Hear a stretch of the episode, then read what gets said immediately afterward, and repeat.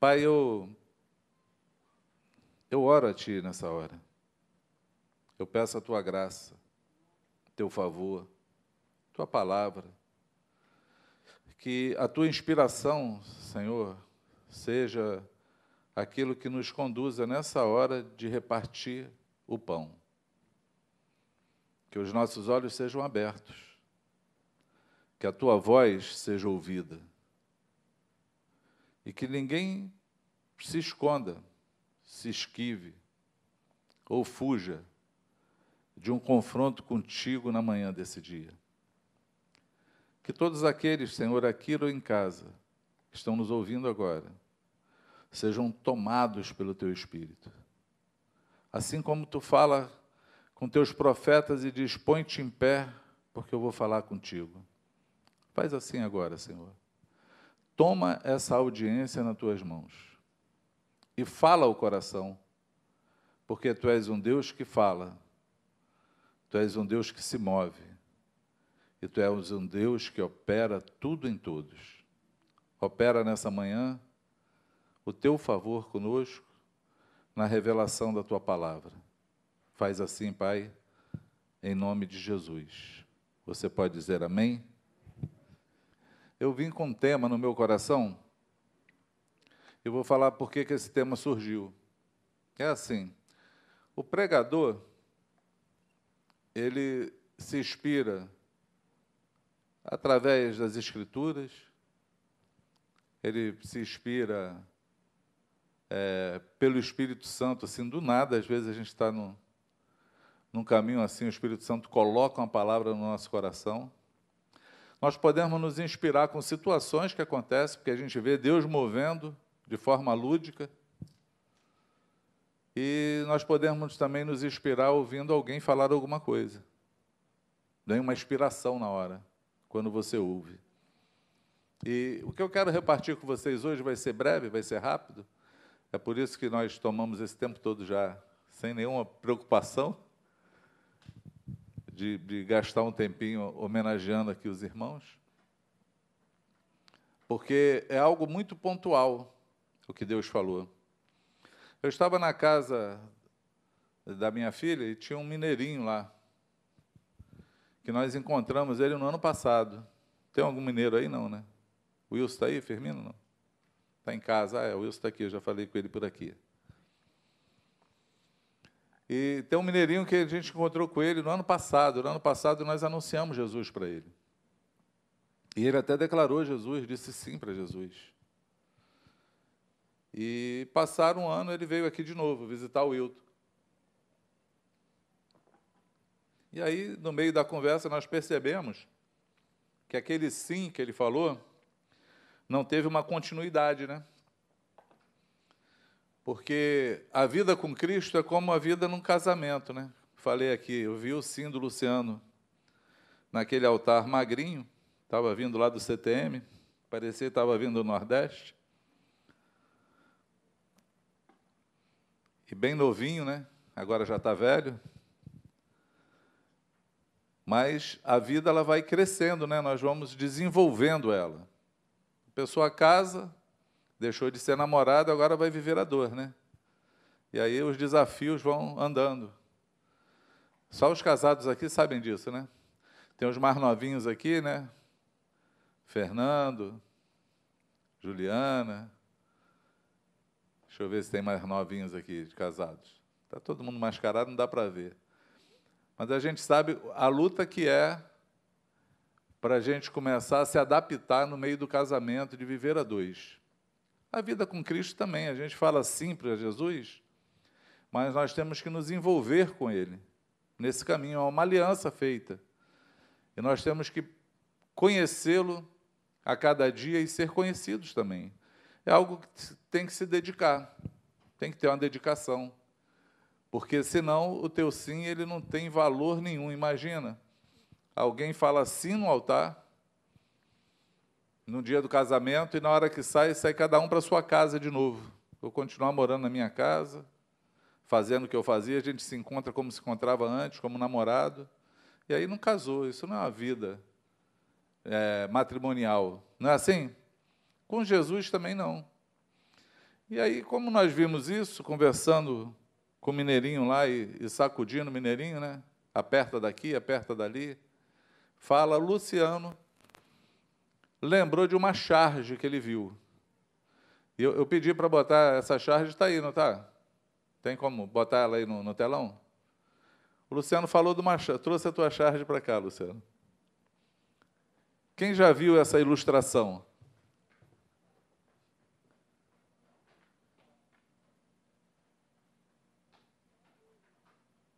Tá dando para ver não, né?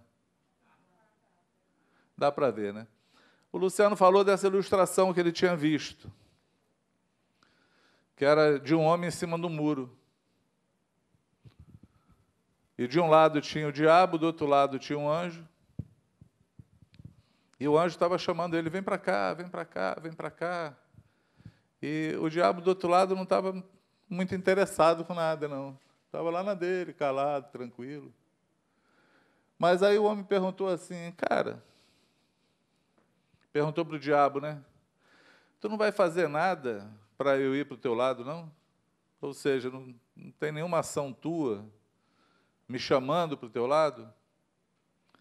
E aí o diabo então responde assim: Não, porque o muro é meu. Eu sou o dono do muro. E quando o Luciano falou isso, eu lembrei de uma passagem bíblica. Ou foi o Luciano que falou da passagem? Acho que foi o Luciano que falou da passagem. Uma passagem bíblica, né? Mateus é, 12, 30, diz assim: Jesus falando. Aquele que não é por mim, é contra mim.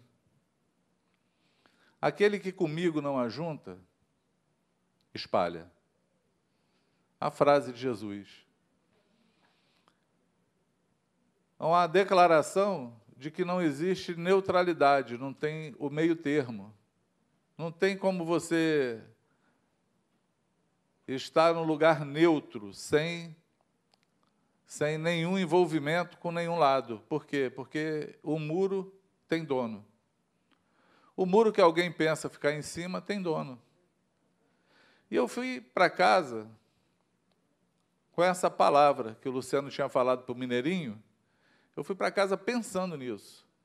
E passei a semana toda pensando.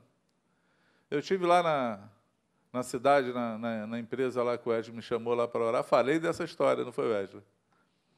Compartilhei com os irmãos dessa história lá. Por quê? Porque ela traz uma arguição ao nosso coração. E eu queria te falar o contexto dessa palavra. Na verdade,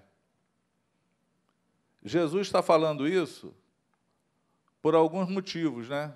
Ele estava num caminho que ele tinha expulsado um demônio.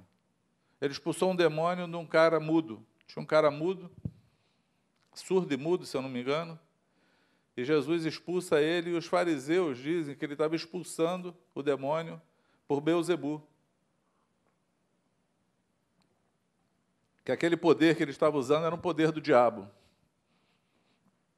E aí Jesus fala que uma casa dividida ela não se estabelece. Ele falou: se, se, se Satanás está expulsando Satanás, ele vai destruir o reino dele. A verdade é essa. Jesus vem dando um contexto daqueles que estavam do outro lado do muro, querendo é, criticar ou discordando ou descredenciando aquilo que Jesus estava falando ou aquilo que ele estava fazendo. E é justamente nesse contexto espiritual, do expulsar um demônio, que Jesus declara essa frase. Lucas 11, 23 a 26, tem um contexto mais ou menos que eu separei para a gente. Jesus fala assim: quem não é por mim, é contra mim. Quem comigo não ajunta, espalha. Quando o espírito imundo sai do homem, anda por lugares áridos, procurando repouso. E não achando, diz: Voltarei para minha casa, de onde saí. E tendo voltado, a encontra varrida e ornamentada. Então vai e leva consigo outros sete espíritos piores do que ele. E entrando, habitam ali, e o último estado daquele homem se torna pior do que o primeiro. É, Jesus continua falando de algo espiritual. Ele está falando assim: bom, se você tira o espírito imundo de um homem, a casa fica o quê? Vazia. Por quê? Porque ela fica nesse meio do caminho. Ela fica achando que o muro é neutro. Eu estou vazio, não estou mais com o diabo, mas também não quero ter um envolvimento com Deus. Não quero ter. Não vou me envolver com isso. Não vou encher a casa. Não vou deixar que o Espírito Santo habite nessa nova casa. E aí ela fica bonitinha, ornada. Mas Jesus falou que a neutralidade traz o espírito de volta, com mais sete. E diz que aí as ações daquele homem, daquela pessoa que ficou livre, elas se tornam sete vezes mais, ou fica sete vezes pior do que era antes, porque ela não encontrou repouso na neutralidade. Parece que é contraditório, por quê? Porque em Marcos 9, 25, Jesus fala uma coisa parecida ou diferente disso que ele está falando, parece que é diferente. Ele fala assim: vendo Jesus a multidão, é, vendo que a, que a multidão concorria, repreendeu o espírito imundo, dizendo: Espírito imundo e surdo, eu te ordeno, sai desse jovem, nunca mais tornes a ele. Jesus está dando uma ordem para o demônio. Ele está falando assim: ó, sai desse jovem, nunca mais torne a ele. Uma pessoa que está livre e que recebe o Senhor, ele não pode mais ficar endemoniado. Concorda comigo? Diz que aquele, aquele que está em Cristo, diz que o maligno não toca. Sim ou não? Estão todo mundo aí, gente? É, estão tentando entender o que eu quero falar, né? Aí está assim, todo mundo assim, para onde ele vai? Nem eu sei, mas vamos lá. Jesus afirma que existe uma impossibilidade de alguém que ele ordenou que um espírito saísse e não tornasse mais a ele.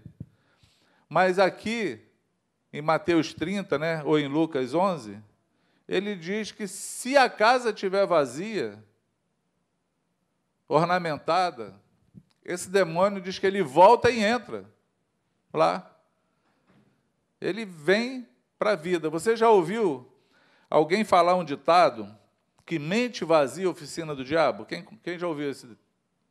Quem? Mente vazia oficina do diabo. Você já viu um outro ditado que diz assim: aquele que trabalha não dá trabalho? Quem conhece esse? Pouca gente conhece, né? Pô, a gente tem que começar a falar mais das coisas antigas, né? Para o pessoal conhecer, né? É exatamente assim, mas olha, quem trabalha não dá trabalho. No reino de Deus é assim. Se você estiver trabalhando, você não vai dar trabalho, porque você vai estar fazendo alguma coisa. Amém?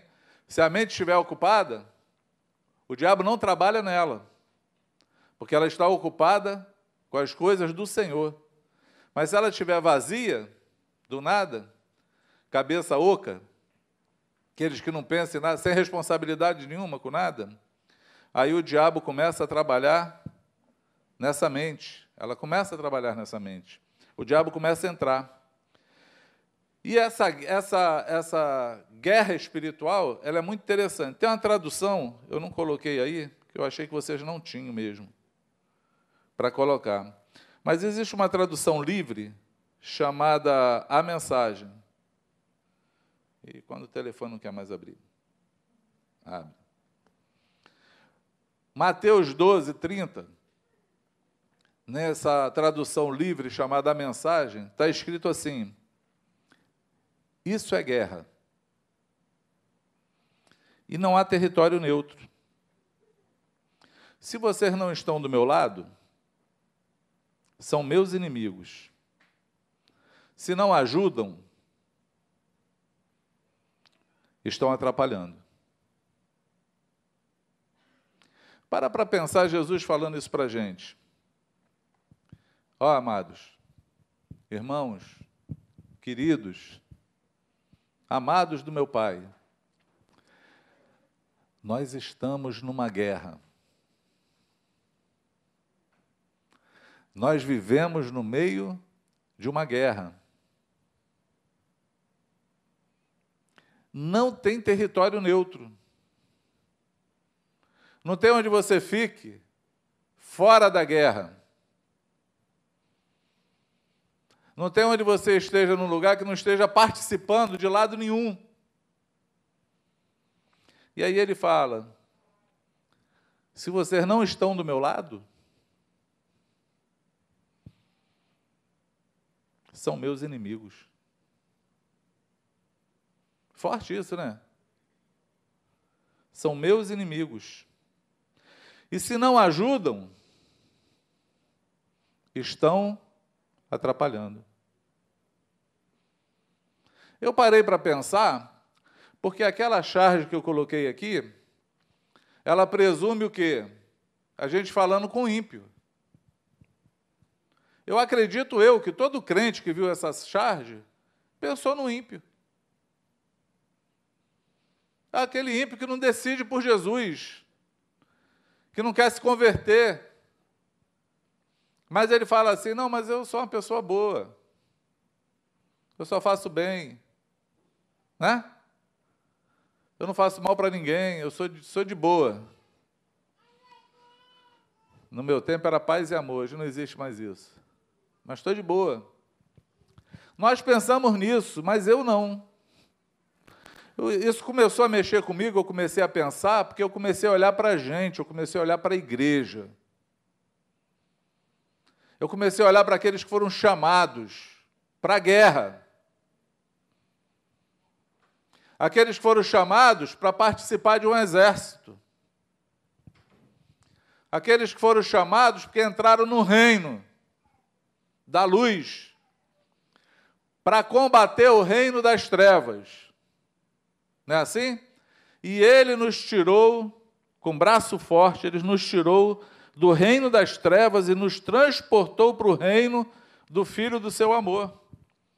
Pertencemos a um reino, eu comecei a pensar nesses cidadãos do reino.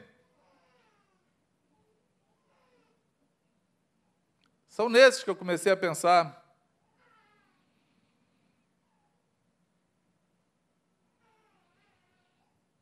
De que lado estão. Se são amigos ou inimigos. Se estão trabalhando ou atrapalhando. Porque não tem meio termo. Quando a gente se depara com um texto forte assim e fala assim: olha, não tem meio termo, não existe neutralidade. Não existe como você estar de consciência limpa, livre, a não ser que você esteja trabalhando e lutando. Porque se você não está trabalhando e lutando, você é inimigo e está atrapalhando. Já parou para pensar nisso? Quanto crente eu conheço só atrapalhando? Porque não trabalha. Não faz nada. Vive a vida como se não tivesse numa guerra. Quanto crente secreto eu conheço, que nos seus relacionamentos, no lugar onde está, ninguém sabe que ele é um cristão. Ninguém sabe.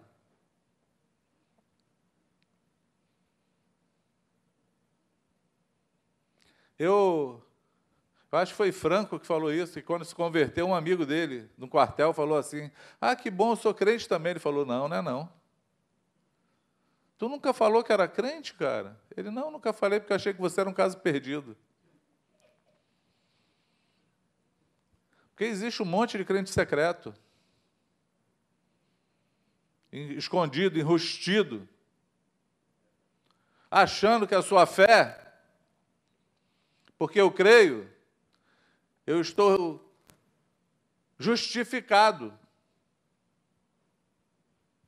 sem que eu esteja fazendo nada no meio desse reino. Porque Jesus ele não deixou nenhuma neutralidade nesse caminho. Você pode dizer amém? Com Cristo não tem meio termo.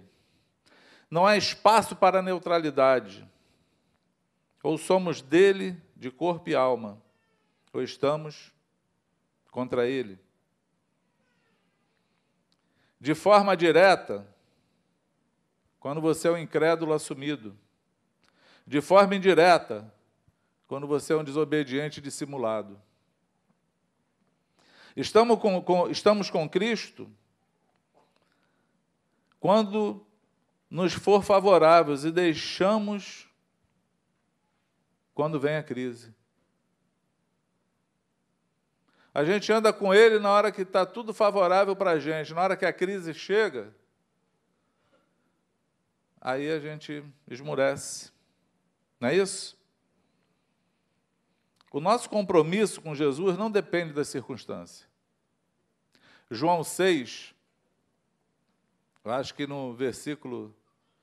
João 6, 66, se eu não me engano, eu pedi para vocês botarem 70 aí, né? Mas acho que no 66 começa assim: Jesus ele começa a falar sobre um compromisso. Vou ver se vocês lembram essa história. Jesus multiplica os pães. A primeira vez, 3 mil homens se beneficiam disso.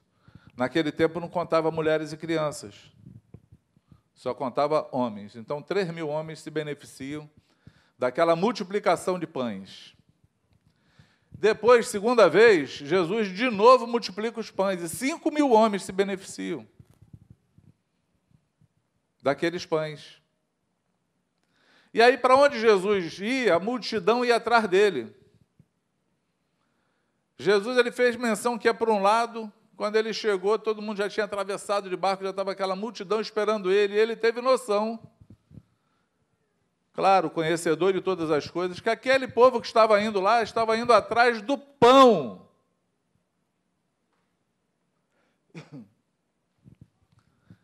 Estava indo atrás de ver o milagre. E tinham certeza que a fome não viria, porque ele ia multiplicar aquele pão. E aí Jesus olha para ele e fala assim: Vocês vieram atrás de mim por causa do pão que vocês comeram. E eu queria falar uma coisa para vocês.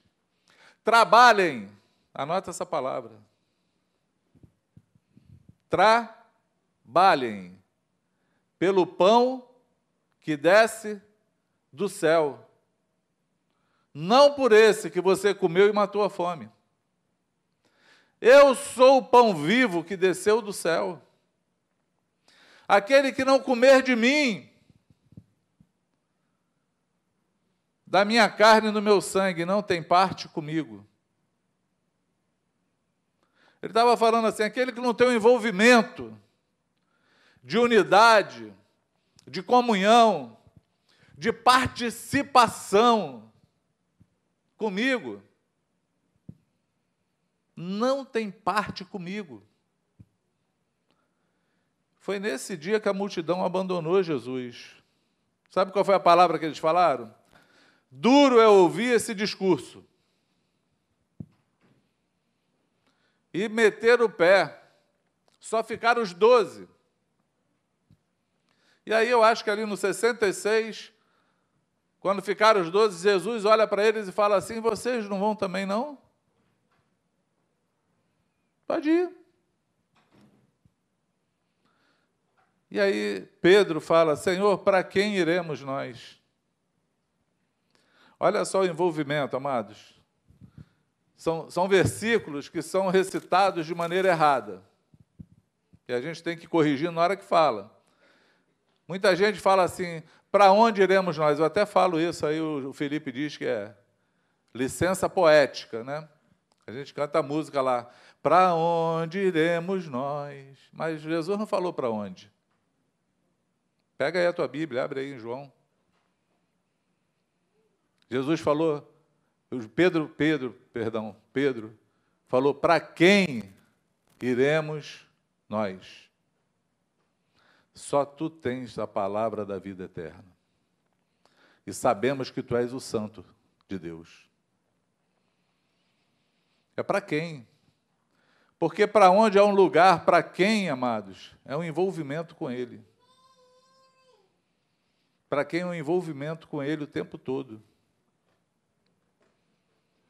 É um envolvimento de vida, perceptivo, antenado, discernindo os tempos, como a tribo de Zacala era, sabendo os tempos que vive, o que está rodando no mundo espiritual, o que, que está acontecendo longe dos nossos olhos, onde nós não vemos.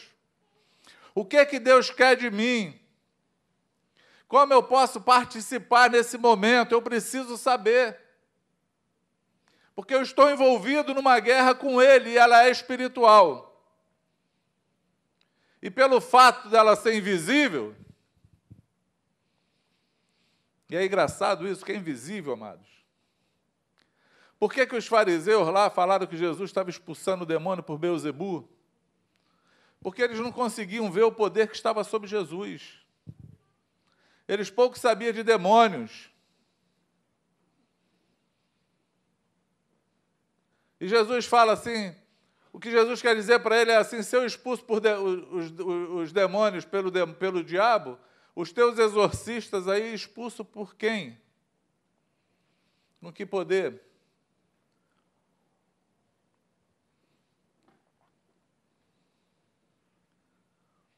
Logo depois disso, Jesus fala sobre os pecados. Aquele que pecar ou falar do filho vai ter perdão, aquele que falar do pai vai ter perdão. Mas aquele que blasfemar contra o Espírito Santo, para esse não tem perdão. Por quê, amados? Todo mundo pergunta isso, né? Qual é o pecado da blasfêmia do, do Espírito Santo? É rejeitá-lo. Porque se você rejeita aquele que perdoa, como você vai ser perdoado?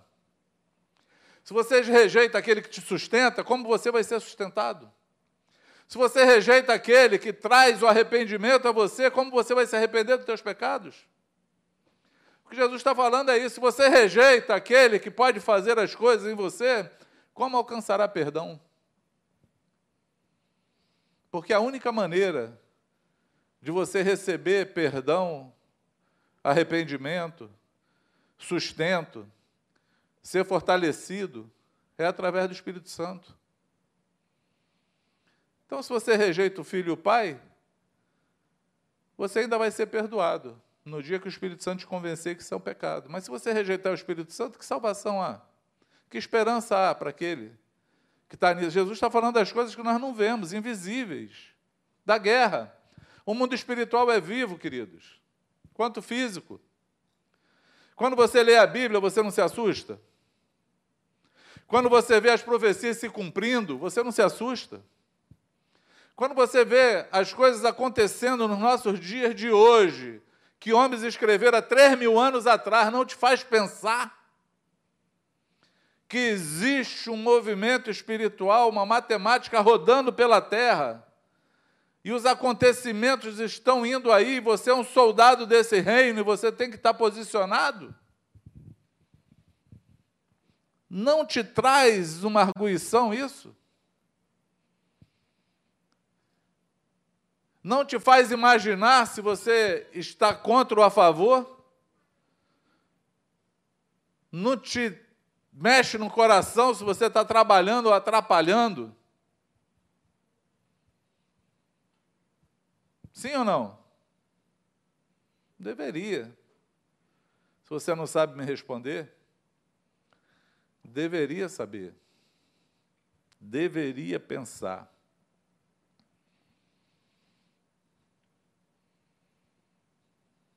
Deveria. João, apóstolo, encontrou um, uns homens expulsando demônio e batizando pessoas no nome de Jesus. Mas não era deles, não estava no clã deles. Ele nem sabia quem era, essa turma, não sabe nem de onde apareceu, alguém que foi tocado pelo Espírito Santo. No meio da guerra invisível, o Espírito Santo levantou soldados.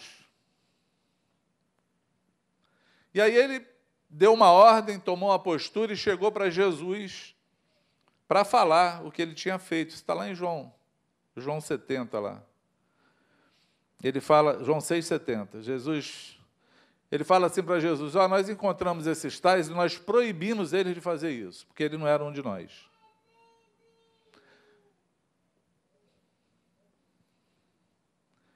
Aí Jesus fala assim para ele: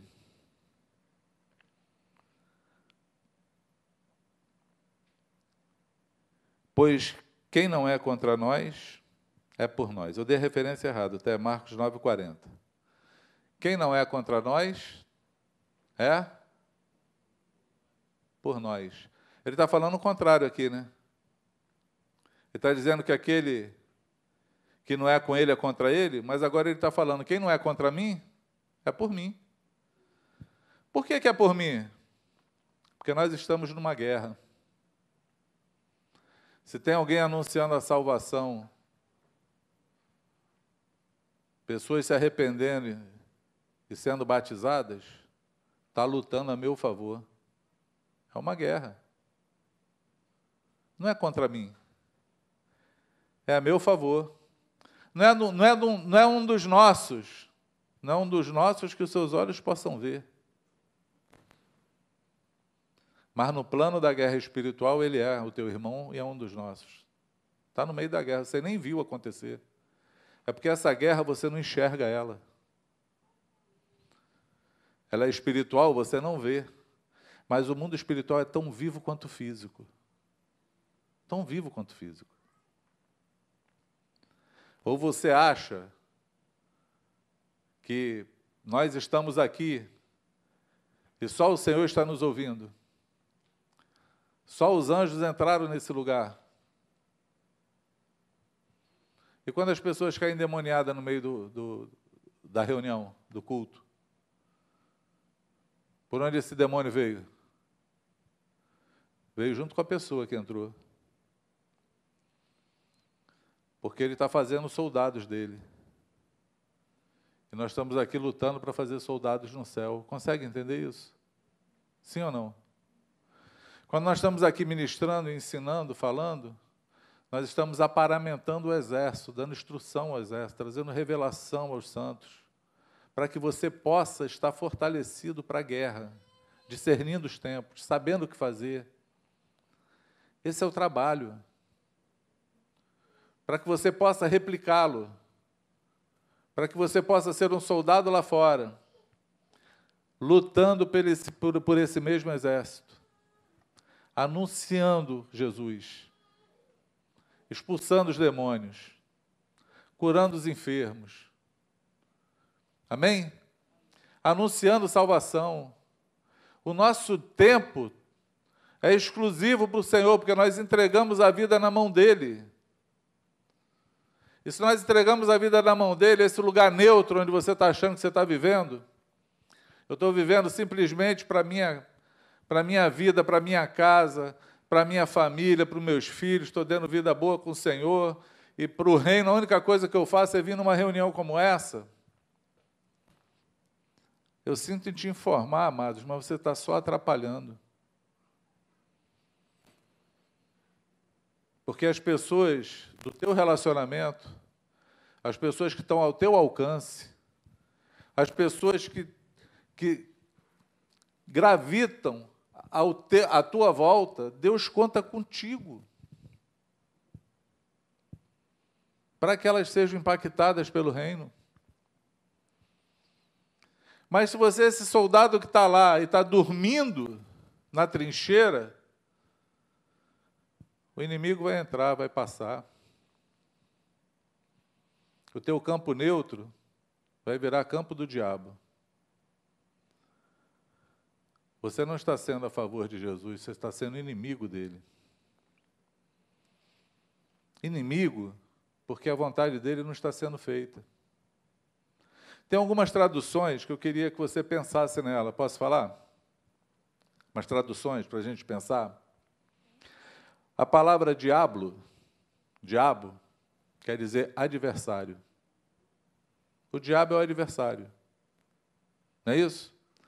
Quando Jesus fala, eu vou ser entregue na mão dos homens, vou ser crucificado. E vou morrer. Mas ao terceiro dia eu vou ressuscitar. Pedro interrompe Jesus. Pedro fala assim: de maneira nenhuma te acontecerá isso. Está ficando doido? Que besteira que tu está falando? Jesus olha para ele e fala assim: para trás de mim, o quê? O quê? Aí todo mundo fala assim: pô, o diabo entrou ali, possuiu Pedro, influenciou Pedro. Não. Jesus falou para ele assim: sai para sai trás de mim, adversário. Você é meu adversário. Você é contra mim. Porque a vontade do Pai é que eu vá para a cruz. Está escrito. Para essa guerra ser vencida, eu tenho que morrer na cruz e ressuscitar o terceiro dia.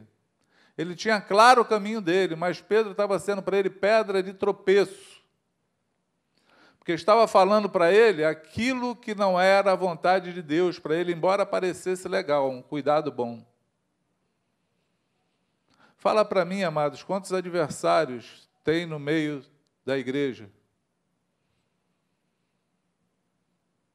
Quando a palavra para a pessoa é falar para ela assim: olha, se arrepende do teu pecado, abre mão disso. E aí encontra um crente do lado dela que fala assim: olha, Deus quer que você seja feliz. Mal nenhum vai te acontecer. Você não vai perder isso. Está sendo amigo ou está sendo inimigo? Está a favor ou está contra? Está ajudando ou está atrapalhando?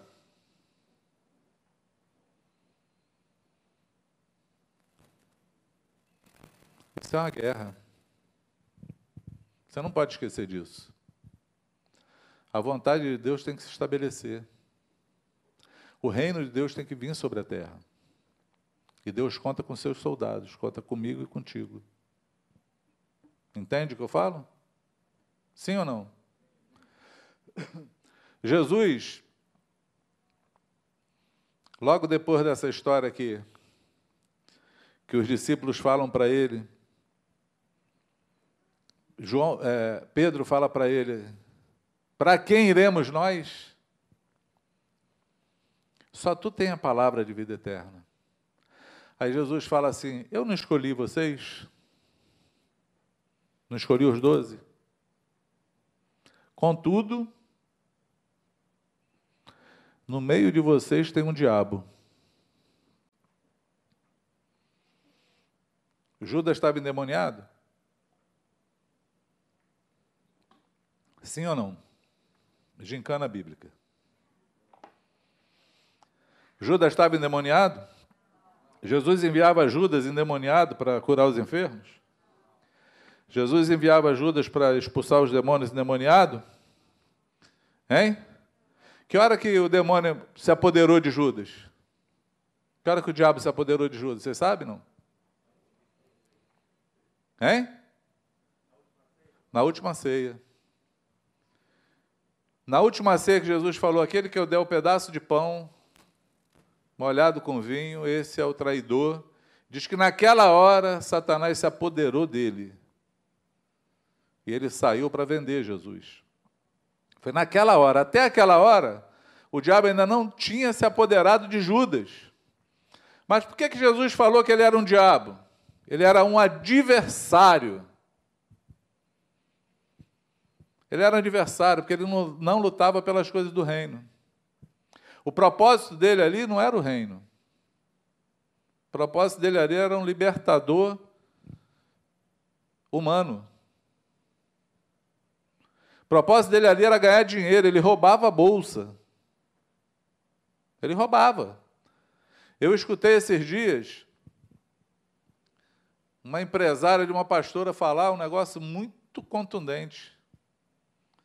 Falar assim, essa mulher, ela na verdade, ela no, na casa dela tem um quarto só de despacho. Ela era macumbeira. Um monte de despacho. Ela militava como evangélica porque isso dava dinheiro. Quanta gente está no meio do reino por conta de dinheiro? Agora a gente fala dos que estão lá no púlpito pregando, que estão enriquecendo, mas quantos estão sentados no banco por causa do dinheiro?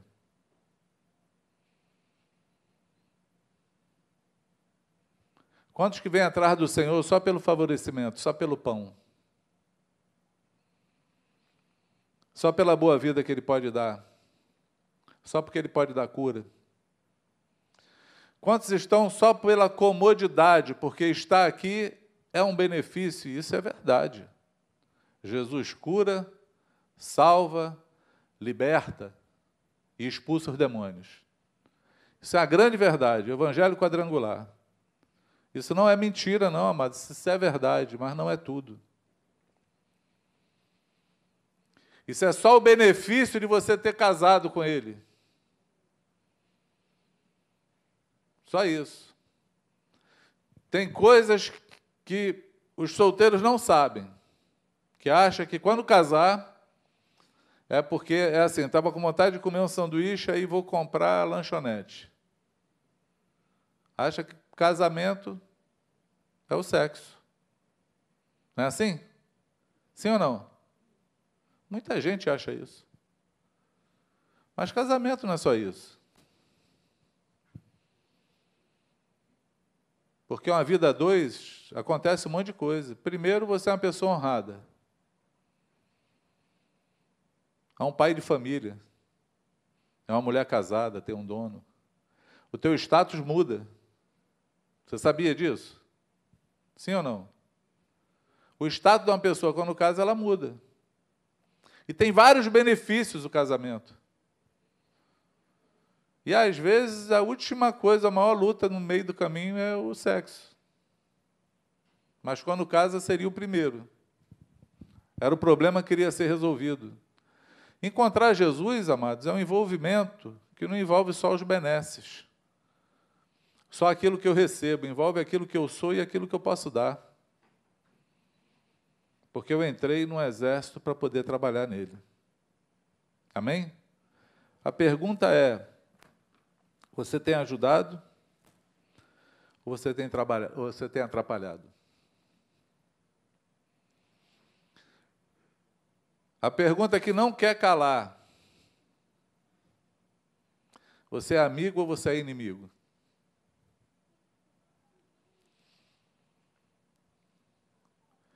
Porque Paulo, quando escreve a carta dele, eu acho que é a Romanos, ele já diz, ele fala que fala isso chorando, que existe entre nós muitos inimigos da cruz.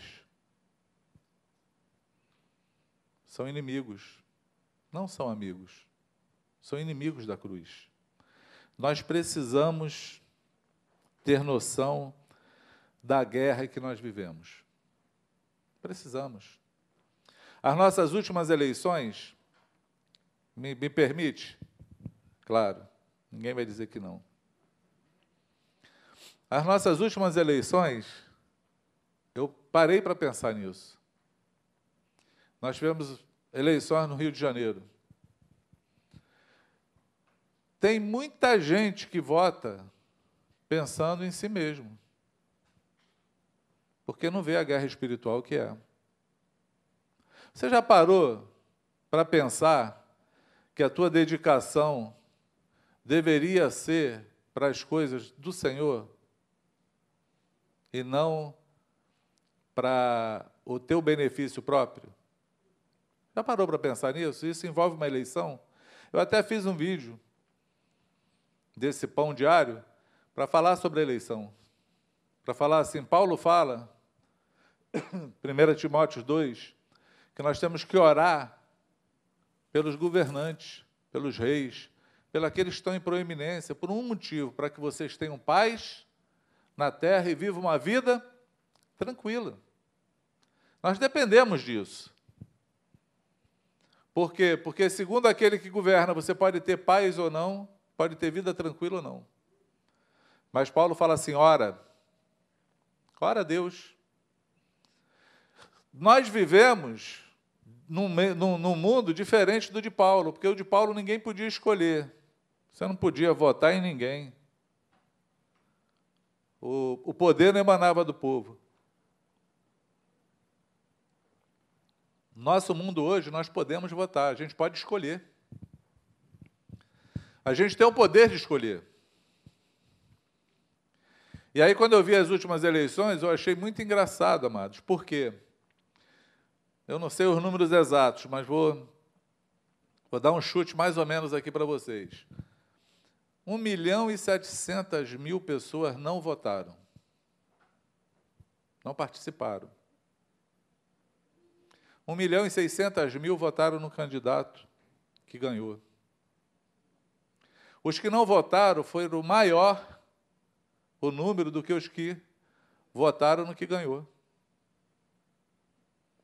Mas amanhã, amanhã, quando esse candidato que você deixou de votar, deixou de ir lá escolher, deixou de orar, Deixou de se importar com isso, porque você olha, você não dá credibilidade para a política. Você fala assim: eu acredito em Deus. Deus que sabe de todas as coisas. Então, não estou nem aí quem esteja lá. Deveria. Porque essa parte o Senhor deu para você fazer, Ele mandou você votar, Ele, ele nos deu condição de escolher. Quando ele nos dá a condição de escolher, é porque ele está contando com a gente. Sim ou não? Ele conta com aqueles que vão estar lá. Aí, quando amanhã esse que você deixou para lá começa a perseguir você, querer enfiar a teoria do gênero de goela abaixo nos teus filhos, querer formar o, o, o, deformar o caráter dos teus filhos no ensino, ao ponto de você ficar desesperado querendo ensinar os filhos em casa para não mandar para o colégio. Quando você começar a ver uma sociedade que está totalmente deturpada, aí você vai estar nos círculos de orações da igreja. Você vai estar se ajoelhando, falando para Deus, para Deus dar um jeito nessa solução. Para Deus dar uma solução nesse, nesse negócio. E é possível que Deus fale assim: no dia de escolher quem iria estar lá para poder estar tá dando paz, sossego e vida tranquila para você na terra, onde você estava? Como você fez para exercer o teu direito? Aí você vai falar, ah, eu estava em cima do muro, porque eu acho que a política não tem nada a ver. Tem um monte de coisa que não tem nada a ver, amados. Mas se você perceber a trama espiritual que envolve a vida de qualquer pessoa, qualquer um de nós, qualquer país, se você perceber esse movimento, você não estaria assim. Vou falar uma coisa para vocês. Não posso ser assertivo no que eu vou falar. Vou falar de um pensamento meu. Amém? Um pensamento meu. Em 1994, eu ouvi, eu assisti um documentário chamado Contagem Regressiva para Armagedon.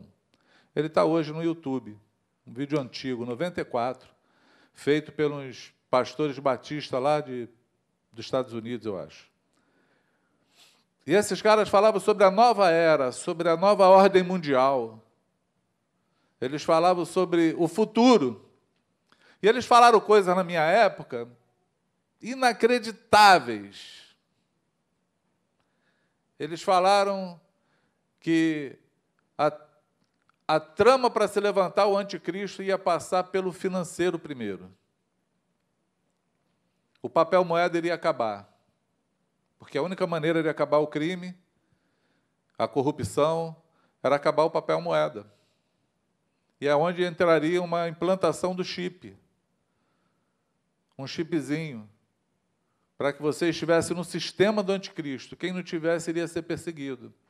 Eles classificaram que aquela marca 666 seria um chip. Foi eles que falaram isso. Primeira vez. E aí o cara mostrou lá um produto com código de barra lá nos Estados Unidos, assim, aparece ele num caixa do mercado. Bom, hoje, por exemplo, eu não preciso de dinheiro para comprar nada aqui nos Estados Unidos. Eu tenho um produto, tem um código de barra, a gente passa no scanner, e aí eu tenho um cartão de crédito, passa no scanner, e eu paguei o negócio, e amanhã esse chip vai ser. E quando eu ouvi isso, eu falei, cara, que viagem. Os caras são doidos. Eu era fabricante de bolsa, eu tinha uma fábrica de bolsa, trabalhava no comércio. Você sabe, na minha época, quantos produtos existiam com código de barra? Nenhum. Pode fazer uma pesquisa aí, em 94 não existia isso. Não é muito tempo, não, amados. 1994. Não existia código de barra. Leitor scanner não existia, amados. Cartão de crédito era REC-REC e assinava. Botava na maquininha lá o papelzinho, frep, frep, e assinava. Era tão pouco que tinha um livrinho para olhar os negativos lá. Tu olhava lá o número do cartão. Tinha loja, alguém ia pagar cartão de crédito, atrasava tudo, pegava o livro. Tá, vai lá, tá limpo. Era assim. A nossa realidade hoje, não existe nada que não tenha código de barra.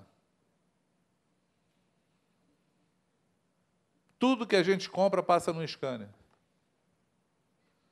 E se hoje nem de cartão de crédito você precisa mais, você compra agora pelo telefone. PicPay, AME, não sei o que, vai, paga, tem cashback. Em 94, aqueles lunáticos malucos falaram de coisas estão acontecendo hoje. A nossa geração não sabe disso.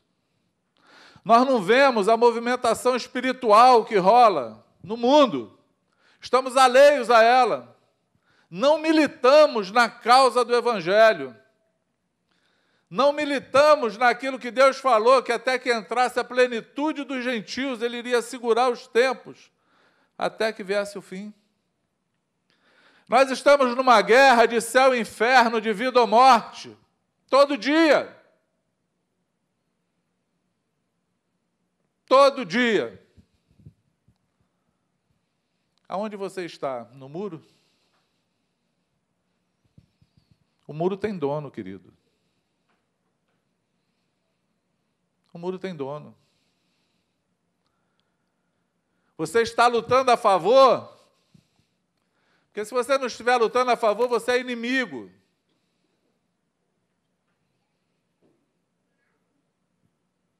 Você está cooperando, ajudando, porque se você não estiver ajudando, você está atrapalhando. Atrapalhando. Nós precisamos acordar. Amém?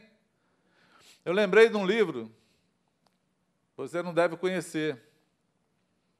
Desculpa eu falar assim, me perdoa, mas eu tenho uma eu tenho uma crença comigo, pode ser só minha, pode ser impressão minha, né? Se for, me perdoa, mas se não for, se liga. Eu tenho uma crença que pouca gente lê a Bíblia. É uma crença minha. Porque a gente vive num mundo assim, se um texto é grande, você não lê. Vai fazer um vídeo para colocar, se passar de três minutos, ninguém já ouve. Há muito tempo. A gente não tem tempo para nada. Eu fico imaginando quem é que tem tempo hoje de ler a Bíblia. De conhecer o Senhor através da palavra. Ou de conhecer o espírito da palavra. Porque se a fé vem pelo ouvir a palavra, a falta da palavra vai roubar a tua fé. A ausência da palavra vai tirar a fé de você. Então eu tenho essa crença que pouca gente lê a Bíblia. Mas se eu estiver enganado, se você é um leitor da Bíblia, me perdoa. Me perdoa. Amém? Se eu não estou enganado, se arrepende. Se arrepende. Então tem um livro na Bíblia chamado o livro de Esther. Talvez você conheça que passou o filme, né? Novela, sei lá o quê. Mas se eu te perguntar onde está, não. É sério, amado. Tem um pastor um dia desse chegou na igreja e falou assim: abre teu livro aí em Bartolomeu 1. E disse, tinha um monte de gente procurando. Não existe Bartolomeu 1. tinha um monte de gente procurando, achando que tinha na Bíblia. Isso mostra o nosso analfabetismo bíblico. Entende o que eu falo? Isso mostra isso. Nós precisamos ter tempo de oração e comunhão com a palavra. Porque nós estamos numa guerra e isso é vital para a nossa guerra. Vital, receber o comando. Então, o livro de Esté, eu vou, vou contar o livro de Esté para você rapidinho, só para você perceber, porque é um livro de política. É um livro político. É um livro assim. Um rei da Pérsia, Síria, e aquele, um rei grande chamado Assuero, ou Artaxete, sei lá. A mulher dele, Vaste, não compareceu diante. Olha, é um livro tão rico, esse livro de Esther, que eu quero motivar você a ler esse livro. Porque esse livro tem muito significado na vida. Muito significado. Tem uma rainha que não se apresentou para o rei chamada Vaste. Chamou e desonrou o rei, não foi. Eu fico imaginando, quando eu leio a Bíblia, eu fico imaginando assim, está falando da gente. Deus pode nos chamar e você não comparecer. Ele vai levantar outro no teu lugar. Escreve o que eu estou te falando. Ou você se levanta, ou vai passar de você. Vamos ver. E aí ela não foi, e o, os conselheiros do rei mandaram ele arrumar uma outra, procurar entre as mulheres, entre as virgens, uma mulher que pudesse ser rainha. E ele colocou outra no lugar. Fala do povo judeu que Deus tirou e colocou o gentil, que somos nós. Só que lá a menina era judia, Radassa, nome dela Esther. Essa menina alcançou graça diante do rei, procurou o rei porque houve uma trama de um cara chamado Amã, político, e o cara estava brigado com raiva de um cara chamado Mardoqueu, que era judeu, porque esse cara não se dobrava a aquele homem, só se ajoelhava ao Senhor. O povo judeu era odiado, e todo mundo queria perseguir e tirar eles, por quê? Porque era um povo que cria num único Deus, não cria em outros deuses. Tinha uma única forma de viver, aquela que ela aprendeu segundo as Escrituras. Vê se não parece o nosso dia de hoje. Para para pensar. Se nós já não vivemos uma perseguição assim. Mas está todo mundo lá, nesse rolo, e está rolando uma trama. E Amã, rolando uma trama lá contra Mardoqueu, conseguiu tirar do rei um decreto para matar todo judeu. E aí, no meio daquele rolo, saiu uma sentença de morte para todo o povo judeu que estava escravizado. Todo mundo condenado à morte. Mardoqueu começa a orar, a jejuar, e manda falar para Esté o que estava acontecendo. E desafia Esté a entrar diante do rei e falar. E era um desafio, porque se Esté comparecesse diante do rei, sem ser chamada, ela poderia morrer, algo que envolvia a vida dela, vida ou morte. Sempre que Deus nos chama para fazer algo grande, ou se envolver com Ele, vai ter um risco de vida, vai ter um risco de perda, vai ter um risco de você perder alguma coisa. É sempre um desafio, mas alguém só aceita desafio se for por fé. E essa mulher foi diante do rei, e quando ela tocou, tem, uma, tem um ministério disso, né? tem uma música falando sobre isso, toque no altar. quando ela chegou e tocou no altar, o rei estendeu o cetro para ela de ouro. E aí foi a forma dela não morrer. E aí o rei ela pegou e chamou o rei para o encontro, chamou outro para o encontro e declarou então que aquele cara estava querendo matar ela porque ela era judia também, e o cara não sabia que ela era judia. Bom, Naamã fez uma forca para matar Mardoqueu, acabou que ele morreu na forca que fez para Mardoqueu, tudo passou para a vida de Mardoqueu para o judeu, só que tinha uma coisa, mas tinha um dia determinado para todo judeu morrer. Deus poderia ter resolvido isso na política, Agora o rei vai lá e é só falar: pronto, está liberado. Mas não foi assim. Porque aquilo que o rei falava, ele não podia voltar atrás. Disse está dito, fez o decreto, não tem como se contradizer. E aí a única forma de resolver o problema foi fazer um outro decreto falando que o judeu poderia se defender dos ataques recebidos, porque eles não poderiam lutar contra aqueles que vinham contra ele, porque eles eram escravizados. E aí no decreto falou assim: bom, todo aquele que vier contra o judeu, o judeu pode se defender, pode pegar em arma, pode lutar pela própria vida. Nesse dia, o judeu vai, vai poder também se defender. E aí, como viram que Mardoqueu, que estava com o rei, estava a favor dos judeus, e que o judeu agora podia pegar arma, aí eles ficaram com medo. Mesmo assim, houve guerra, houve luta, houve matança. No primeiro dia, só na cidade do rei morreram mais de 500 pessoas. No dia seguinte, de novo, até que cessou, parou e o povo não morreu. Mas eles tiveram que lutar. Porque não tem vitória sem luta. Deus não vai te dar vitória sem que você se levante e lute por ela.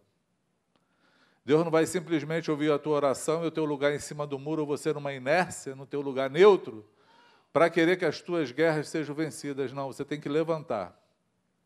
Você tem que lutar. Você tem que se envolver. Porque Deus não tem filho de papai, filho mimado. Deus não tem mimado. Deus nos chamou para uma guerra. Amém?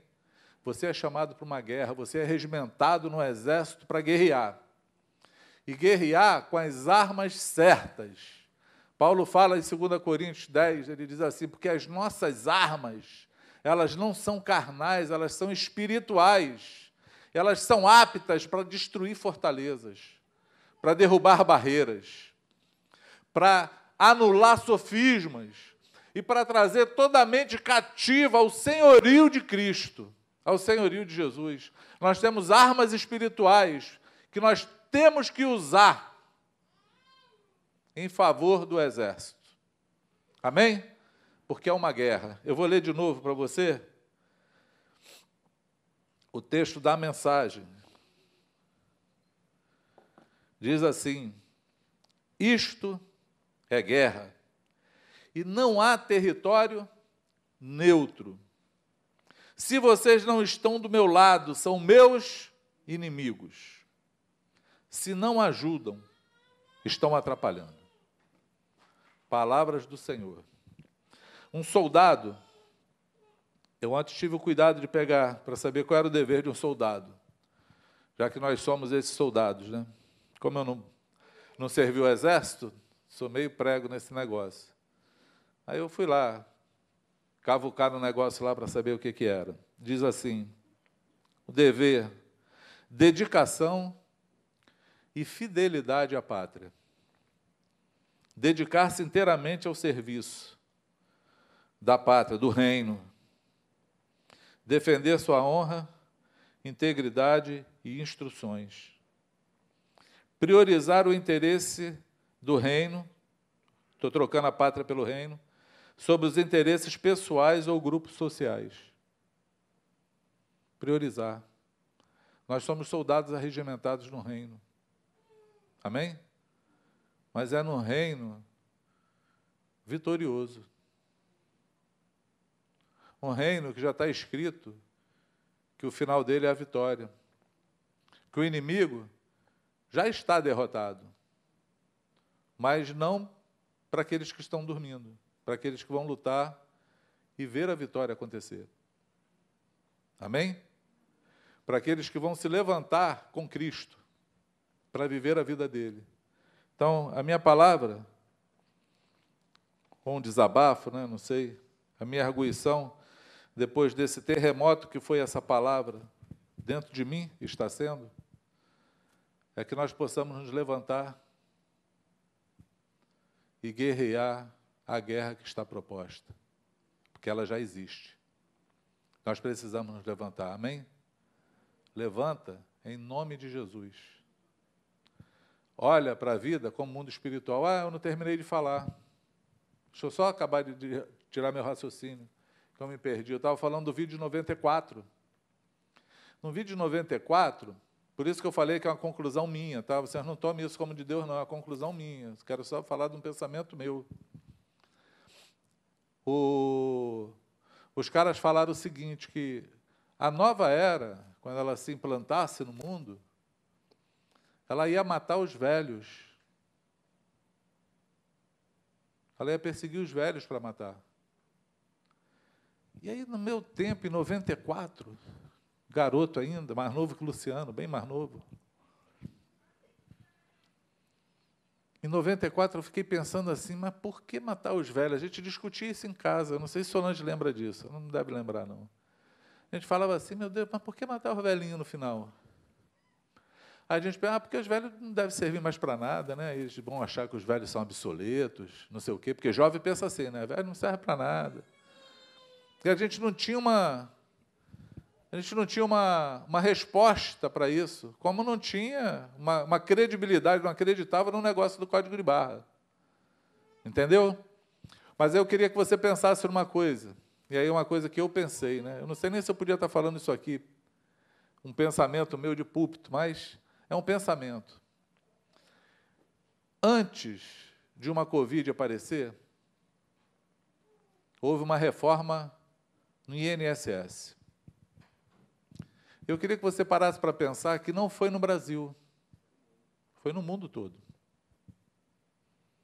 Assim como o direito do casamento entre pessoas do mesmo sexo foi mundial. Não foi um negócio do. Ah, o Brasil aqui, o pessoal resolveu agora casar homem com homem. Não, amados. É um negócio mundial. Quando tu vê a notícia em todo mundo. É um negócio cadenciado. É no mundo todo reforma do INSS no mundo inteiro. Existe uma trama espiritual sendo desenvolvida. Por quê? Porque hoje os idosos custam caro para o INSS, para os cofres públicos. 90% dos vitimados com a Covid são pessoas com comorbidades, idade avançada, diabetes, as coisas só dá nos idosos. Tem um monte de gente nova que passou, nem sabe que teve. Mas nos velhinhos, fatal. As pessoas com mais idade, fatal. Isso me faz pensar das coisas que eu vi em 94. Dos caras que falaram em 94 porque estudaram algo que já estava acontecendo. E está desenrolando pelo mundo. Existe, em 2006 ou 2007, quando quebrou a Bolsa nos Estados Unidos, 2009, quando a Bolsa dos Estados Unidos quebrou, deu aquela bolha imobiliária, eu não sei se vocês sabem, criar o cargo do anticristo. Porque a Bíblia diz que o anticristo ele vai resolver o problema financeiro mundial, porque ele vai entrar num cenário de colapso financeiro mundial. E ele vai entrar e dar solução para isso. Ele vai ser o cara onde as, os dez reis, né, as nações que se juntaram, vão entregar todo o governo na mão deles financeiro. E quando aquela bolsa quebrou, tem uma, uma, um documento chamado Encíclica da Igreja Católica, que é um documento que tem fé mundial, porque a Igreja Católica é mundial. Aquele Papa que saiu, o Bento XVI, ele fez uma encíclica e ele criou esse cargo, porque na ONU eles se juntaram e acharam que deveria existir um homem que pudesse administrar todo o sistema financeiro mundial para que aquela bolha não acontecesse mais e não trouxesse mais esse dano. E ele fez essa carta, esse documento. Se você procurar depois na internet, deve achar, porque lá em 2009 eu achei, eu coloquei lá no cinema das da Boas Novas, eu botei lá encíclica lá para todo mundo ver quando eu falei sobre isso. E eles aprovaram.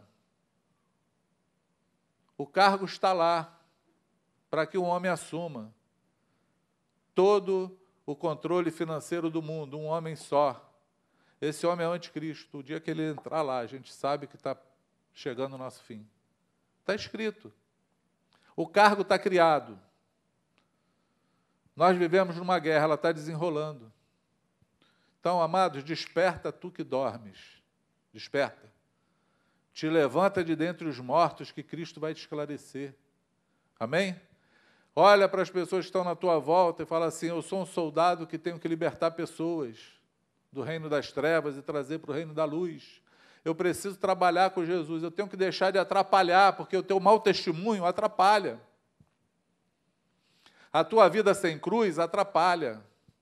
A tua vida sem Cristo atrapalha. Ela atrapalha. Nós vamos fazer um encontro agora. Passei da minha hora, mas eu... nós vamos fazer um encontro agora de carnaval.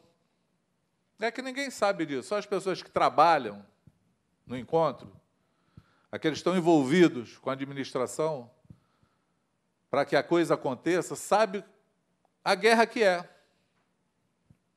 sabe o trabalho que é, sabe como é difícil, sabe as lutas que a gente tem. Por quê? Porque o diabo não quer que a gente se junte. Existe já uma força contra. Tem pessoas que são vitimadas no dia. Você pode faz um censo, querido. Vê que se todo encontro, quando chega na semana do encontro, o que, que acontece? O periquito cai da gaiola, quebra a perna, o papagaio perde a fala, Mudar um monte de zica, acontece um monte de coisa errada. Para a pessoa não ir. As pessoas reclamam comigo porque quem está na administração, então, comigo fica doido, porque quando chega no último dia, é a dança das cadeiras. É gente que sai, gente que entra, é gente que sai, gente que entra, é gente que não ia, que vai, e a gente já tinha fechado as inscrições, aí eu tenho que discernir pelo Espírito Santo, essa pessoa precisa estar lá, Deus está trazendo ela, e a gente não pode, por da nossa administração, impedir da pessoa ir, isso dá uma guerra, dá um desgaste. Mas é porque é espiritual. É espiritual, amado. É um momento onde você vai parar, vai estar longe de tudo para ouvir o Senhor.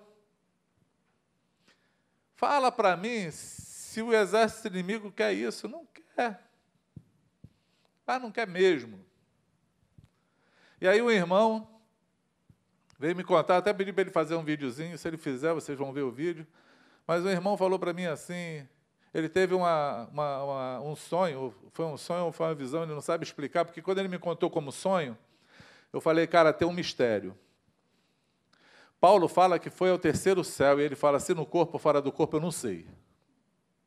E tem sonhos que a gente tem que a gente não sabe se a gente estava lá mesmo ou não. A gente não sabe se foi um, um, um movimento espiritual que aconteceu, a gente não sabe se de fato eu, estava lá guerreando, a gente, não, a gente não sabe explicar o negócio, é igual Paulo, não sabe explicar. Tem coisas que, que, é que ou é uma visão, ou de fato aconteceu no mundo espiritual, a gente não viu, porque quando a gente está dormindo, o nosso espírito não dorme. Não sei se você sabe disso. As coisas acontecem. E aí, eu estou quase chamando o rapaz para dar. Quer dar o testemunho? Vem cá. Aí tu vai me ajudar, a gente vai fechar aqui o teu testemunho. Cai não. Bom, foi foi muito doido assim, né? Porque eu tava contar desde o início, tá? Porque eu tava assim numa a gente tem a gente cada um tem as guerras, né? Cada um tem uma uma guerra para enfrentar diariamente, né? E a minha guerra era, aconteceu da seguinte maneira: quando eu soube que teve esse que ia ter o encontro de, de carnaval. Aí eu falei assim: "Ah, não, senhor, eu não vou não, porque tem muita coisa para fazer e tudo mais. Vai ter muita gente, vai ter aquela coisa de, né, de, de aglomeração e tudo mais. Eu tenho muita coisa para fazer, vou ter que sair aqui da minha zona de conforto e tudo mais. Aí, beleza. Aí eu vou dar uma pausa agora nesse, nesse testemunho. Aí, nessa parte. Aí eu eu dormi, né? Aí, no, aí eu tive esse sonho, que na verdade não foi um, bem um sonho, foi um negócio assim muito doido que nunca tinha acontecido desse jeito. Como é que foi o sonho? Foi o seguinte: eu estava na cozinha da minha casa, aí eu tenho um cachorro, aí o cachorro, o, o, cachorro pulou assim na janela, né? Aí ele veio, aí sabe quando você pega uma, uma bexiga, é, uma bola, né? Uma bexiga que é de borracha, se você conseguisse colocar a mão dentro dela assim, né, e fazia assim, você conseguiria ver uma, tipo uma silhueta, né? E aí ele veio, ele meio que foi se transformando numa um bexiga assim, só que vermelho, e aí quando eu vi assim, foi formando uma cara, era a cara de um demônio, né?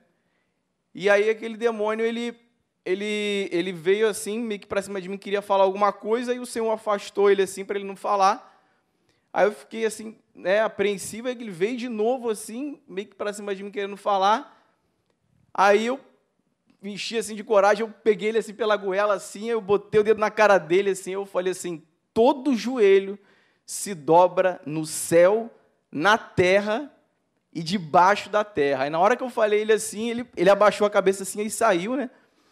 E aí eu, eu, eu, acordei assim num susto, aí o cara, tem que contar Cidinho para ele decifrar que trem é esse, que negócio é esse, né? E é uma coisa que me chamou muito a atenção, me marcou, que o Cidinho falou assim, lembra aquela passagem do que Jesus estava no deserto, que na verdade ele não expulsou o demônio, né? Na hora que o demônio tentou ele, falou assim, ah, se tu é Deus mesmo, transforma essa pedra aqui em pão, né, para matar a tua fome. E aí Jesus falou, nem só de pão viverá o homem, mas sim de toda palavra que sai da boca de Deus, né? E aí o diabo saiu fora, né? E aí olha o que interessante que aconteceu. Na hora que, que aconteceu isso, tá? Eu, eu, eu falei, né, Senhor, eu não vou para esse encontro de carnaval e tudo mais. Aí, aí minha ficha caiu, voltando agora lá no começo, minha ficha caiu. Cara, se eu oro todo dia para o Senhor, para falar, Senhor, Tu é o dono da minha vida, Tu é o dono dos meus negócios, né? o meu negócio está na Tua mão, eu só gerencio o Teu negócio. Como é que pode um servo falar para o Senhor que não vai fazer aquilo que o Senhor está mandando tu fazer. Tu está entendendo a, a, o que não bate? Não tem nexo uma coisa? Se você falar que você que o Senhor é teu, é teu, é teu Senhor, como é que você pode chegar e falar para o Senhor que você não vai, que você não vai fazer? Você está entendendo? E aí, quando eu percebi isso, logo no começo que eu falei que não ia, eu falei assim, fica tranquilo, porque foi cinco minutos. Na hora que eu percebi que eu estava indo contra a vontade de Deus, eu pô, eu senti um incômodo assim, eu falei, tá bom, Senhor, eu vou, seja feita a tua vontade, é, não importa, eu, eu vou e faço o que o Senhor mandar. E aí foi exatamente o que aconteceu na visão, que eu falei para o demônio, né, ó, todo o joelho se dobra no céu, na terra e debaixo da terra. E aí ele saiu fora, porque eu mostrei para ele, ele que eu estava quebrantado, que eu estava entregue nas mãos do Senhor. E aí o melhor vem agora. Aí eu estava conversando com um parceiro meu de negócio e, e aí estava falando sobre. Aí eu conversei com ele e tal. Eu falei, cara, deixa eu te fazer uma pergunta. Do nada, assim, né? O senhor me incomodou para falar com ele. Quero te fazer uma pergunta pessoal. A fulana, só não vou falar o nome dela aqui. A fulana, você já é, perdoou ela pelo que aconteceu, é, que é a cunhada dele? Aí ele falou assim: sim, perdoei, perdoei sim. Inclusive a gente até marcou um café na cafeteria lá na semana que vem e tal. Aí eu, ah, tá, mas por que, tu não chamou ela para tua casa para tomar um café com ela, porque ela gosta das tuas filhas e tal? Não, não, na minha casa ela não vê, não. Na minha casa, não, não sei o quê, não, ela me fez isso, isso, aquilo. Eu falei, ah, muito conveniente, né? Você fazer, te perdoar até onde te convém, né? Botar uma barreira ali e falando, daqui tu não passa, eu posso ir lá na rua tomar um café contigo, mas daqui tu não passa. Aí eu contei o sonho para ele, essa, essa visão, né? Na hora que eu contei, ele começou a chorar, aí eu chorei também, ele começou a chorar, ele falou, cara, eu recebo a tua palavra e vou recebê-la aqui em casa, vou perdoar de coração e tudo mais, então... Isso que o Cidinho falou mexeu muito comigo, porque na hora que você se posiciona, existe uma guerra espiritual, né? Na hora que você se posiciona e faz a vontade de Deus, ele, o mais ele, ele faz a teu favor. Era isso.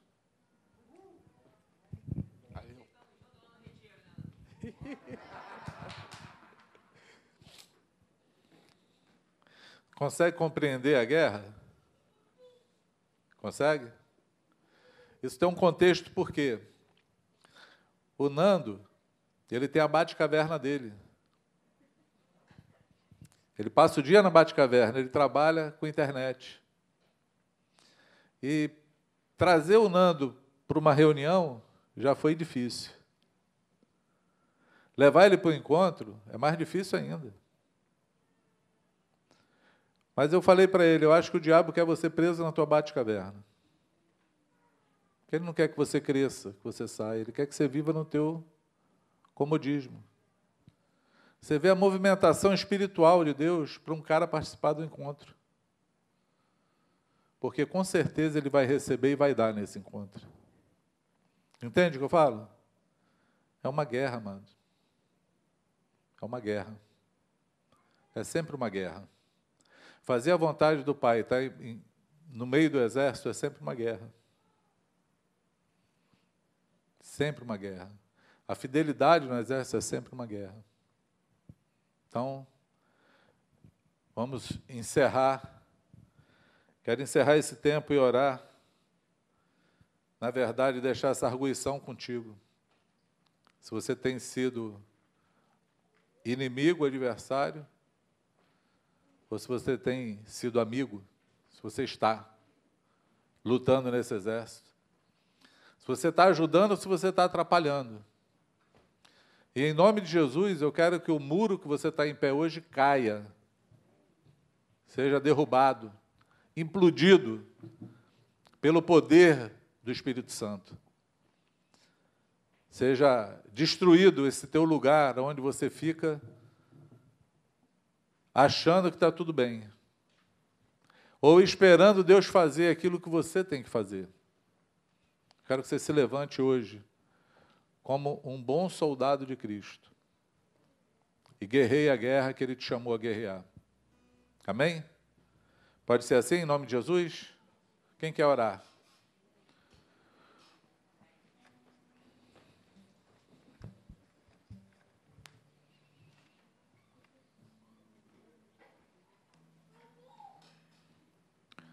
Pai, nós estamos aqui no nome de Jesus. Como eu te pedi, no começo aqui, eu te pedi, Senhor, que ninguém conseguisse fugir, escapar, se esquivar do encontro contigo. Assim como essa palavra tem mexido comigo, Senhor, e ela é uma palavra tão simples, Aquele que não é por mim é contra mim, aquele que não ajunta comigo espalha. Aquele que não luta comigo é meu inimigo. Aquele que não está ajudando está atrapalhando. Nenhuma neutralidade existe nisso. Não existe esse lugar do muro. Não existe esse lugar aonde onde tem um salvo-conduto. Não existe. Porque nós somos teus, pertencemos a ti 24 horas do nosso dia. Não podemos nos esquecer disso. Tampouco podemos estar desapercebidos da trama espiritual que se desenrola cada dia. Eu quero te pedir, Senhor, que os corações nessa manhã sejam confrontados. Haja despertamento. Haja avivamento pessoal. Que toda inércia seja tirada da vida da igreja. Eu não falo só a nós que estamos aqui a esses que estão agora nos ouvindo em casa, mas aqueles que vão ouvir depois. Ou aqueles que nem me ouviram, porque eu sei que tu fala com teus santos, profetas, toda a terra, Senhor. Tu tem homens que tu levanta para falar. Levanta em uma só voz o teu exército. Levanta-nos para guerrear, Senhor porque o mal que nós vivemos hoje foi porque nós não observamos o que foi ouvido atrás, Senhor.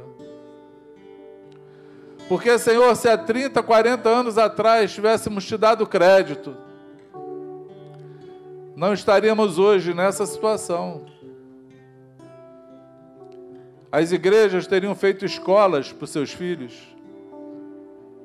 Nós estaríamos atentando aos pequeninos que são tão, Senhor, é, são tão prejudicados nesse tempo, porque parece, e é uma verdade, que o inferno se levantou para querer já semear desde pequeno.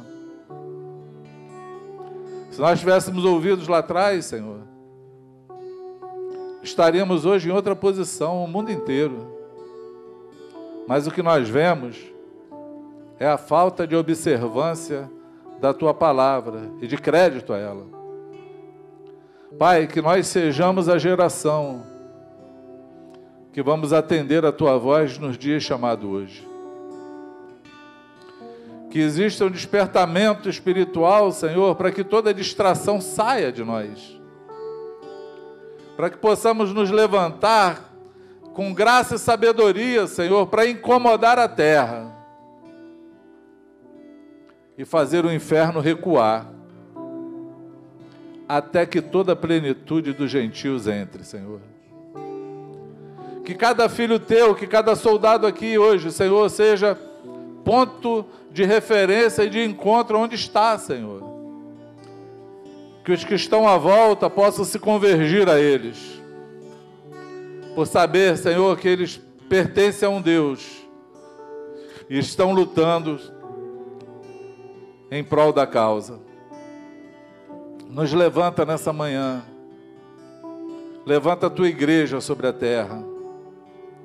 Tira, Senhor, essa mornidão, essa distração, essa falta de observância, essa falta de critério, de seriedade e de trabalho, Senhor.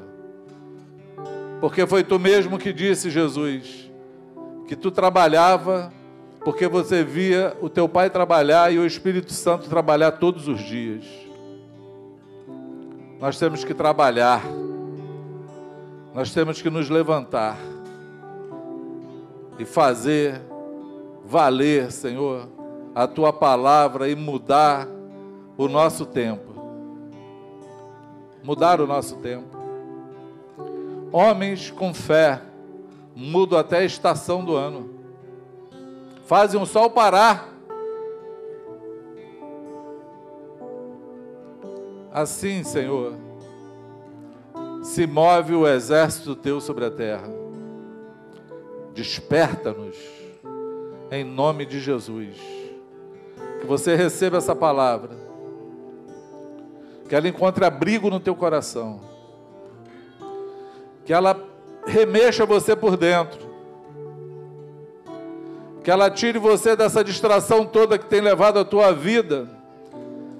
E como eu falei para aquele mineirinho, o ano passou e você não chegou em lugar nenhum. É um ano de distração. Que ela acabe hoje na tua vida. Que ela caia por terra hoje, em nome de Jesus. E que a tua vida seja transformada hoje. E se você hoje quer dar um passo de arrependimento, se você hoje quer falar assim, eu quero fazer parte desse exército, mas com entendimento.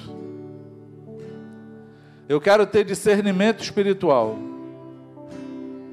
Eu quero ter meus olhos abertos. E eu quero fazer diferença nessa minha geração. Se você quer orar hoje, eu quero te chamar aqui. Para que você venha aqui pedir o favor do rei hoje, tocar no altar dele. Para que você venha hoje e fale assim: Senhor, me perdoa esse tempo do muro. Me perdoa hoje da minha inoperância. Eu quero ser frutífero nas tuas mãos. Você pode hoje vir aqui e receber uma oração. Você pode sair do teu lugar. E você pode falar: Senhor, abre os meus olhos. Abre os olhos do meu coração, Senhor. Eu quero guerrear essa guerra. Tira toda distração de mim. tira tudo que tem me roubado do céu, de ver as coisas celestes e só enxergar a terra. Eu quero ver o que está no céu, quero ver o que está acima de mim. Pode vir, amado. Pode vir, porque hoje as armas espirituais que o Senhor nos deu, elas vão quebrar fortalezas, vai destruir as fortalezas que prendem a tua vida. Assim como está escrito, ela vai derrubar as barreiras que está te impedindo, vai derrubar todas as barreiras ela vai anular todo o sofisma da tua mente, toda mentira com cara de verdade que está sobre você. E ela tem poder de trazer a tua mente cativa ao senhorio de Cristo. Poderoso é o Senhor que nos chamou. Ela tem esse poder. Pode vir. Não tenha medo.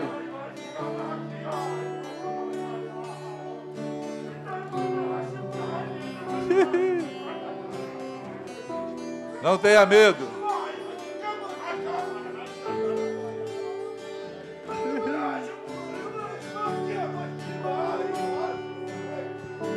Oh, Jesus.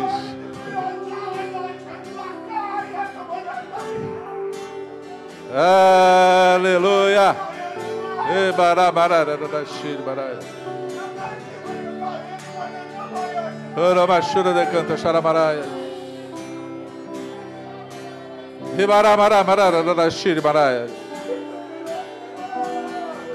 Vem, Deus. Rasga o céu e desce, Jesus.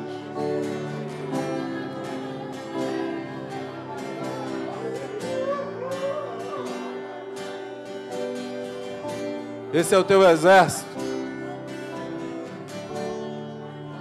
Esse é teu exército. O poder vem de ti, Senhor.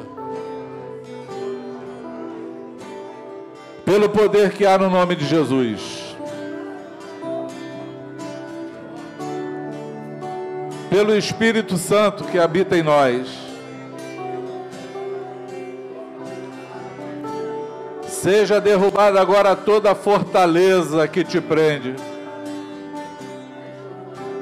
Seja quebrada agora, derrubada agora implodida agora, destruída agora. Em nome do Senhor Jesus.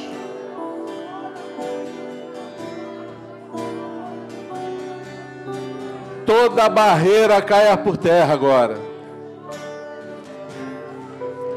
Toda barreira caia por terra agora.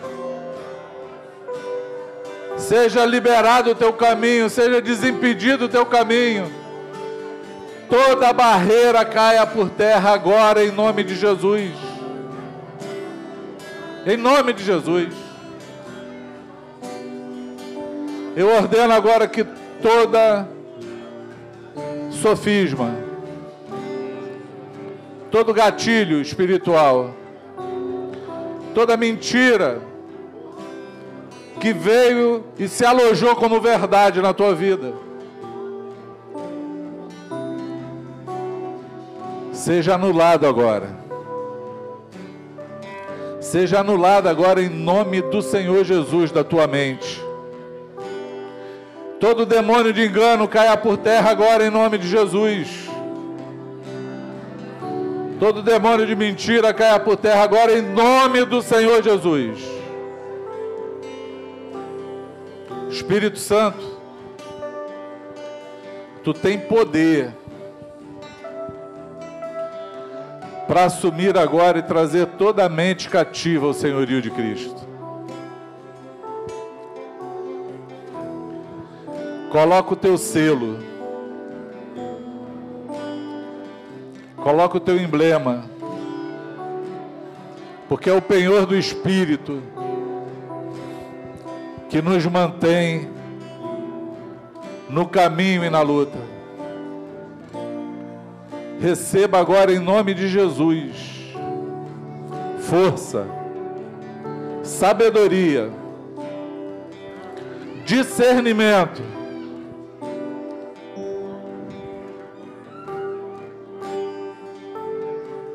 Receba agora o Espírito Santo. Um espírito aguerrido. Porque o espírito que está em nós não é um espírito de temor, não é um espírito de medo, é o espírito vencedor. É o Espírito que faz todas as coisas, é o Espírito de Deus. Receba agora, seja sobre a tua vida agora. Em nome do Senhor Jesus. Em nome do Senhor Jesus. Em nome do Senhor Jesus. Seja assim. Seja assim.